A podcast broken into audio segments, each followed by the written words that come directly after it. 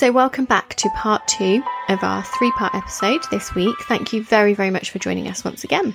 So we left yesterday's episode in the midst of the fire in the Stardust. Let's now continue with the case as Bethan takes us through what happened next. So during the early stages of the fire, people did continue to leave the Stardust. The majority of people who wanted to leave as planned at this point now kind of left through exit two without any difficulty. That was the main exit at the foyer. And at the same time, it was naturally the end of the night anyway, so a growing number of people looking for their coats began to assemble at the cloakroom near to exit two. The waitresses were, for the most part, young women, and they worked under the kitchen manager. They had been advised that if there was ever an issue like a fight or an emergency, they were to go straight to the kitchen, and so as soon as things kicked off, most of those staff members left that way. About five or six people were still sat or were asleep at the tables, a few people were dancing, but there was this large crowd gathered by the blinds and by the main bar wanting to know what was happening. As the blinds were then raised, people seemed to fully realise the severity of the fire, but now panic really set in. Three distinct phenomena were associated in the minds of many of the onlookers with this development of panic, and these were the collapse of the part of the ceiling in the west alcove, and I guess this makes sense because it would have made a huge noise, the rapid spread of flame through the west alcove and into the ballroom, and then the filling of the ballroom with the clouds of smoke. As the flames really began to spread, people recalled hearing the disc jockey make an announcement urging people to remain calm and walk to the nearest exits. But then that was when the lights in the Stardust failed and the panic just grew. Friends Valerie and Sharon, who were among the group in front of the alcove, were gathering up their coats from the table, having seen the fire when part of the ceiling collapsed onto the table. They were so frightened that they ran immediately to the inner door of exit two. As Valerie looked back, she saw flames shooting at ceiling level into the ballroom. And Sandra, who also picked up some coats and ran to the door as soon as she saw the fire, looked back and saw it rolling across the ceiling. Adrienne, who was dancing when she saw the fire first of all, climbed over the tables onto the floor, and she saw Dorman fighting the fire with extinguishers. She then saw the fire cutting across the ceiling very quickly above her head. And a guy called Paul, who was dancing in front of the stage when he first saw the fire, also described the fire as going up the ceiling and coming across the ceiling very quickly, like a ball of fire. Peter was standing in the north alcove when he heard screaming. Turning to look back, he saw flames shooting up the wall towards the ceiling. He rushed down to the dance floor to get three girls whose coats he'd been watching, and he succeeded in bringing one of them as far as an exit known as exit five. He also saw a part of the ceiling falling, and Paula was dancing on the floor when she thought she smelled smoke, and she heard somebody say the place was on fire. She turned and saw a fire on a seat. She also rushed to exit five, but when she got there she saw crates of bottles stacked against it, which made her think that she wouldn't get out that way, so she turned back in the direction of exit two. At this stage she saw flames all over the place. She then went to exit six, where there were people banging and pushing the door, and so she rushed back to exit five, through which she did escape. When I was reading her accounts, I kind of got this sense of like the panic of like, if you think of like an, a rat in a maze or something, just the dashing back and forward. She'd tried that door, no good, tried that one, there's flame. It was just horrendous. And she did luckily get out, but you can just imagine her darting, can't you? Yeah, I really can. And I'm, I was so relieved when you said at the end that she did manage to escape through exit five, which is the exit that I think she'd gone to originally. Um, but yeah, I, I really get that sense of panic from her, that uh, darting, like you say, literally all over the place, ending up back at the exit that she'd originally gone to, where there was a crowd of people and they were banging on the door to try and get it to open, um, or there were bottles stacked against it. It just mm-hmm. sounds like an absolute nightmare, like literally a living nightmare to be involved yeah. in this. So I do apologise. There's a lot of like exit this, exit that. And without a floor plan, it's hard to kind of imagine. But even without knowing exactly where they are, I think it's really telling about how many different exits there were, but actually how difficult it was to evacuate. So a steady trickle of people continued to leave via exit two, and a group of people formed in front of exit four, a larger group of th- than that in front of exit five. The group in front of exit four swelled to approximately thirty or forty before the doors eventually opened, and this was apparently not much more than a minute after all the sections of the blind had been raised and the fire became apparent to most people in the ballroom. There was a much longer delay and a larger crowd at exit five, which at one point stretched kind of as far as halfway down the aisle to the main bar. So you'd have been right in there with this black smoke. And the and black you're, sm- you're waiting in a queue. To get, to get out, out in yeah. absolute panic, and that's when people start to, you see all the social norms deconstruct and all that orderly queuing, et cetera, just goes out the window and people start pushing their way to the front and yep. fights break out because people are literally fighting for their life. And while these people were queuing and trying to get out of exit five was when the lights went, so that must have just added to that completely. Another crowd of people had made their way into the corridor leading to the outer door of exit three, and approximately half filled this corridor, while again the doors remained closed. Smoke had filled a portion of this corridor, the lights had failed by the time the doors were open. So that was about two minutes after the sections of the blind had been raised, possibly three minutes after that. That was quite a late one. And when Colm the D J made his announcement, the steady movement of people in the direction of exit two turned into a rush of large numbers of people. Within a very short time, the foyer was crowded from the outer doors to the inner doors, and a further crowd of people was attempting to get out, and it had built up in an area between the bar and the alcove. The fire was spreading furiously now, the lights had failed, and the ceiling continued to collapse. People's movements inside the ballroom became increasingly confused and random as they ran from one exit to another. A number of witnesses described the crowd at exit five as pushing and struggling in an attempt to get out, and many of them were becoming hysterical and screaming or being knocked to the ground. Do you know what it kind of reminds me of a little bit is um, if you go to the theatre and you it comes to the end and you're leaving and it's all very orderly and you've got people to kind of guide you, which exit, et cetera. Um, that in itself can be an absolute ball ache to get out because there's just so many people, even though it's done yeah. in a really orderly fashion. And everybody wants to go to the loo at the end of it. So the queues to the toilets then become quite tight and packed in. And it blocks the yep. exit and stuff. So that in itself is a bloody nightmare. But Let imagine alone, this when yeah. it's just panic induced and no sense of order and it's just chaos. It, it's going to be like a thousand times worse. Yeah. As the black smoke filled the ballroom, some people passed out and they had no recollection of anything further until they were outside. Similar but less extreme conditions prevailed at exits four and three, and a number of people found their way into the toilets at the Stardust. So they did so in some cases because they mistook them for exits.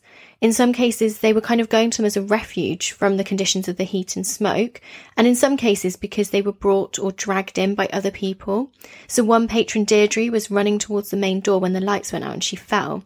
When she got up, she just couldn't see where she was going. So she went into the ladies' toilet and smoke was coming into the toilet, which made her sick. There were two other people in the toilet, a man and a woman. All three of them were screaming and banging on the walls. But she couldn't go out because when she tried to open the door, she could see flames coming in, so they had to wait in those toilets until a fireman came and rescued them. The emergency exits should have been the sensible choice for fleeing patrons, but sadly it was the wrong choice for a lot of them. So one of the doors was chained and padlocked, two were obstructed by skips or tables, and at one of the doors the D J's van was in the way. Others appeared to be locked because chains had been draped across the push bars, which was in an attempt to dissuade patrons from sneaking their friends in. But in the panic, it made people think that they were locked, so they would then try a different exit. Jean was running in the direction of exit two, but her path was obstructed by the crowd of people, and a girl pulled her through the crowd and into a door, which she thought was the door of exit two, but turned out to be the door of the men's toilets. Apart from herself and the other girl, there were about eight or ten people in the toilet. All of the people in there were coughing and um, one or two of them were also vomiting because of the really thick black smoke coming in. Everybody inside was just panicked. Some of them were screaming. And so she and some others hammered and beat on the windows. Eventually, someone opened the door in the hope that they might get to exit two. And she could see at that stage that the actual door frame was aflame. Everything outside the toilets was on flames and more smoke came in. So she was really, really frightened. She lay on the floor and eventually, they were rescued by firemen. Colm O'Brien, the D J, after leaving the stage, took refuge in a toilet behind the stage. He eventually decided to leave there and got to the corridor of exit three, which was um, behind the stage. It was exit two, however, that the worst conditions were experienced. Frank Downs had begun opening the doors, as we heard back in part one, when things had first started, so he made sure to fix them into an open position. So I kind of, the way to describe it would be like a double door where they open outwards and then you hook them onto the wall. Um, people began to move through these, and then Frank said a few seconds later we heard a scream from the ballroom, followed by a sudden rush of people, and then thick black smoke rapidly filled the foyer. The lights failed, and the struggles of people trying to get out increased in vigour and desperation, and it was described, in his words, as complete panic. The foyer was then completely jammed with people, and nobody was succeeding in getting out. Many people were knocked to the floor at this stage and found others were just walking over them. Some of them were pushed up against the staircase or pushed back into the hall again. One patron, Anthony, said that he broke the windows over the main entrance and he actually escaped that way. Another patron said that she was knocked to the ground and she climbed over the bodies of semi-conscious people into the cloakroom where there were seven other people. She then had to climb back out into the foyer, eventually finding herself in the open air. A number of people came to outside after being carried out, and the smoke appeared to remain higher in the air, so people found it easier to breathe while they were on the floor and would crawl their way out. Frank Downs said that he himself was wedged into the corner of the wall and the door at the outer doors by the pressure of the crowd. He said that when he eventually did get out, he then went back up the steps and he was trying to pull people out from inside the foyer. He also had to stop people going back in. He also spent a minute or two wrestling with Alfred Riley from before. They were struggling on the grass verge opposite exit two, Frank trying to prevent Alfred from going back into the building. And then when he looked back, Frank saw that the doors were closed. He said he doesn't know how on earth this happened, but after a short time they opened again and a load more people came out. So it appears that staff members were worried about causing a draft with the doors, so they shut them. But there were people trying to get out of the doors at that point. I don't know. Well, maybe they, they were worried that it was going to fan the flames, that's maybe. What they, yeah, I, that's what they uh, meant. Okay, yeah, that makes sense. Yeah. yeah. Um, a patron called Bernadette said that when she got to the front door, the steel shutter in front was halfway down, so she had to crawl under the shutters just to make her escape. People of the Midlands, we know you like a deal. At Ocado, we've got more choice than any other supermarket. More than that, we're giving twenty-five percent off your first shop, plus free delivery. That means more off all the things you love. Visit ocado dot com today. There's an Ocado just for the Midlands. There's an Ocado just for you. New customers only. Min spend sixty pounds. Max saving twenty pounds. Groceries only. Geographical restrictions and Christmas exclusions apply. Conditions at ocado dot com. Verify at info at ocado retail dot com. A taxi driver called Robert O'Callaghan had picked up a fare at the Adelphi Cinema on the night of the fire and had brought him to an area near the Stardust. After this, he headed towards the Stardust with a view to getting some more work when the club let out. Driving towards the Stardust itself, when he was approximately one hundred yards away, he could see the flames above the building, describing it as about the size of a house. He could see the lights of the disco from the windows and hear music still playing. And then he saw people coming out and he said, should he move his taxi? Um, but as he did, some women asked if he was a taxi driver and he said yes, so they just asked him to take him away. And so he remembered seeing at least one girl coming out screaming, but he said she seemed to be more overexcited than anything else, and he didn't recall seeing any panic-stricken crowds at that point. And it, it's kind of a, a bit of a mess when a club's kicking out anyway, because mm-hmm. people are really drunk and you're going to get fights and people crying and screaming. And he's a taxi driver, so he's going to be used to seeing all that. So it would automatically, he would interpret probably a lot of what he saw as just your typical Friday, Saturday night antics at that yeah, time in the morning. Definitely. A number of residents in the area heard or saw the fire from their homes. In most cases, what first attracted their attention was the noise of cracking or banging. So in some instances, they likened this to shots being fired. And from their homes, they reported seeing smoke and flames rising from the roof of the Stardust. Some of them said they remembered looking at clocks or watches. And I'm pretty sure you mocked me when I said that I always check the time if I hear an odd noise, didn't you? I certainly did. But this really helped to establish a timeline, actually. So one neighbour called Thomas went up to his bedroom where he could see the flames coming from the building, and he was really interested in photography. Not realising that there were actually people in the building at the time, he went out onto the road and took a photograph of the fire. Um, and he kind of said afterwards about that he didn't realise there were people, and and then he felt a bit weird. But, but those photos then are part of history. Yeah, and also would have helped massively in the subsequent investigation, I'm guessing. Yeah. So by now, people were streaming out of the building, described as clearly in distress. Their faces were blackened with smoke, and at the same time, banging and screaming could be heard from the windows of the toilets, and people still inside the building could be seen at this stage breaking the glass over the front of the exit too, climbing out onto the canopy. Eyewitnesses have described the scene outside the building as one of increasing disorder and confusion. A patron called James Shortall left the Stardust at about one forty, and he said that there was no indication of a fire that he could see. He said Mister Downs was still at the outer door. He made his way to his car. He defrosted the windscreen, got in and started the engine. As he started his car, he saw the doors pushing open with people and black smoke pouring out, so he then shone his headlights to the fire escape stairs to help people with illuminating their escape route. So he hadn't really been out for very long. He'd literally left with no idea anything was going on, turns his car around and realises it's something so crazy. But I suppose it was, even at that point where it, where it had taken hold for like fifteen minutes, it would have still probably been localised to yeah. uh, a small portion of the building, really. Exactly. So whilst a lot of people fled, a crowd of several hundred patrons and numerous residents and locals were gathered. The confusion and disorder increased as many of the crowd, physically and mentally shocked by what happened, just milled aimlessly around the building. Some of them were screaming, many of them hysterical, and some of the crowd were f- trying to force their way back into the building to help injured people. Some of those who had already emerged from the building were clearly seriously affected by their injuries, and they were laid on the grass by their friends or other helpers while the arrival of the ambulances was awaited. A number of people put their own lives in serious danger to try and get back inside to help patrons who were trapped.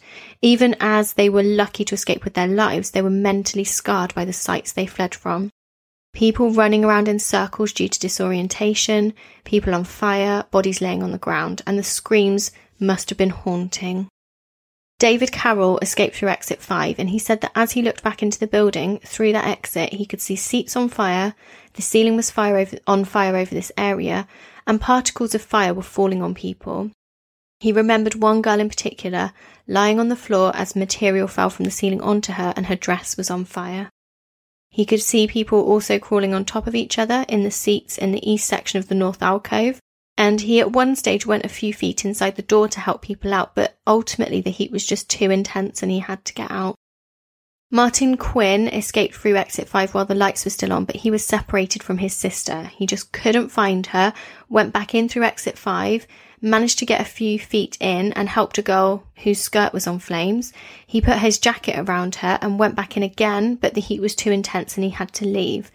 I couldn't cope with not knowing whether he, he found his sister or not, and I haven't been able to find out much about the siblings. However, she didn't die in this fire, so they must have been reunited. Oh, thank God, yeah. I know. There aren't many that... positives in this case, but that was no. one bit that I was like, I need to know what happened to his sister. I think, and he wouldn't have been the only person in a similar position, because it really is every man for himself, because you're just in that state of panic and it's dark and it's hot and you're not thinking rationally. So there would have been a lot of people that would have found their way out of the building and got out and maybe thought their friends were with them, their partner, et cetera. And, and, and then they get outside of that building, look back at it in flames and the true devastation of what's just happened and realise they're on their own.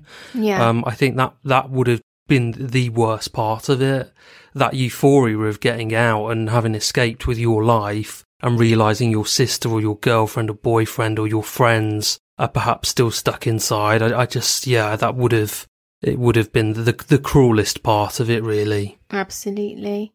There was also a trade union function taking place in the same building, and the people attending that all did manage to make a safe escape, but those Stardust patrons were just not as lucky at all.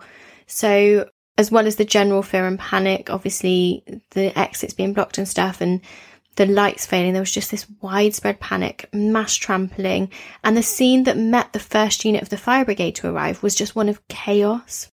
Station Officer Mooney said that he saw many people in hysterical condition, some of whom were obviously suffering from burns as they approached the entrance. The first fire engine actually on scene sent a message to the fire station by radio on their arrival, which was recorded as being received at one fifty-one. And this fire engine was followed almost immediately by another unit from North Strand Fire Station. Over the course of the next three to four minutes, four more engines arrived. The first to arrive did find difficulty getting in through the crowd, and some were further impeded by the security barrier on the east side of the building.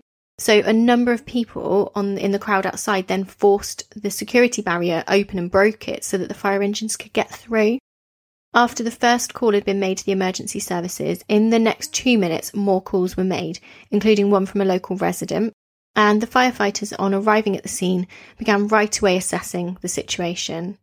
Station Officer Mooney said that as soon as he arrived, he learned from those that were on the scene that there were still people inside the building. So he accordingly decided that the priority of the personnel present should be rescuing people. So they used hoses and at one point actually ran out of water trying to put out the flames.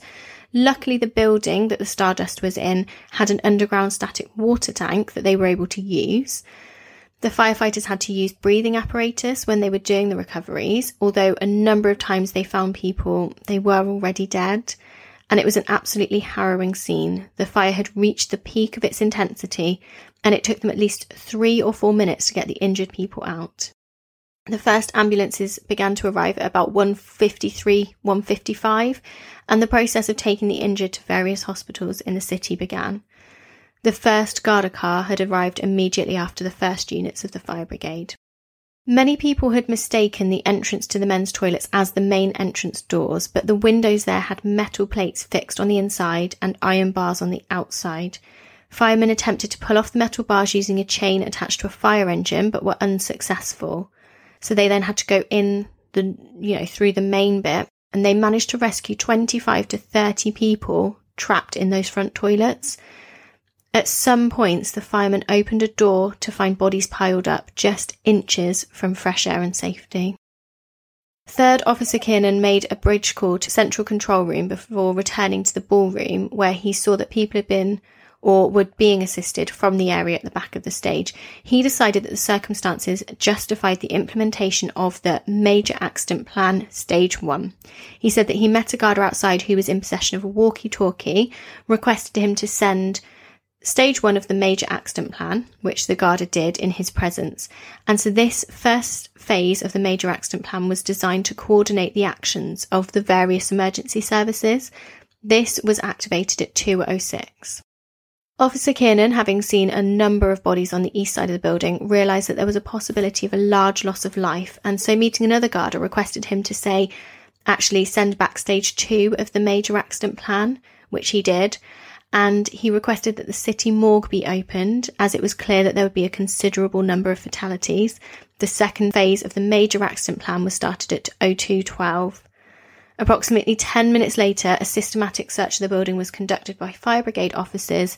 The remaining dead bodies were removed from the building, and the firemen moving through the building continued to find occasional small pockets of fire which they extinguished. The fire was completely put out by two fifty-four.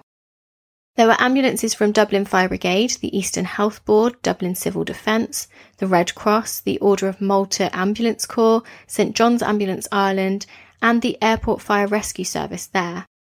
Many ambulances left the scene carrying up to fifteen casualties, and local radio stations asked people in the vicinity with cars to come to the clubs, which reminded me of, I can't remember where the nightclub was now, so I'm going to sound really awful for saying it. I literally can't remember, but the other fire that I covered, where just local people were just ferrying the injured, and it's this sense of community all coming together, isn't it?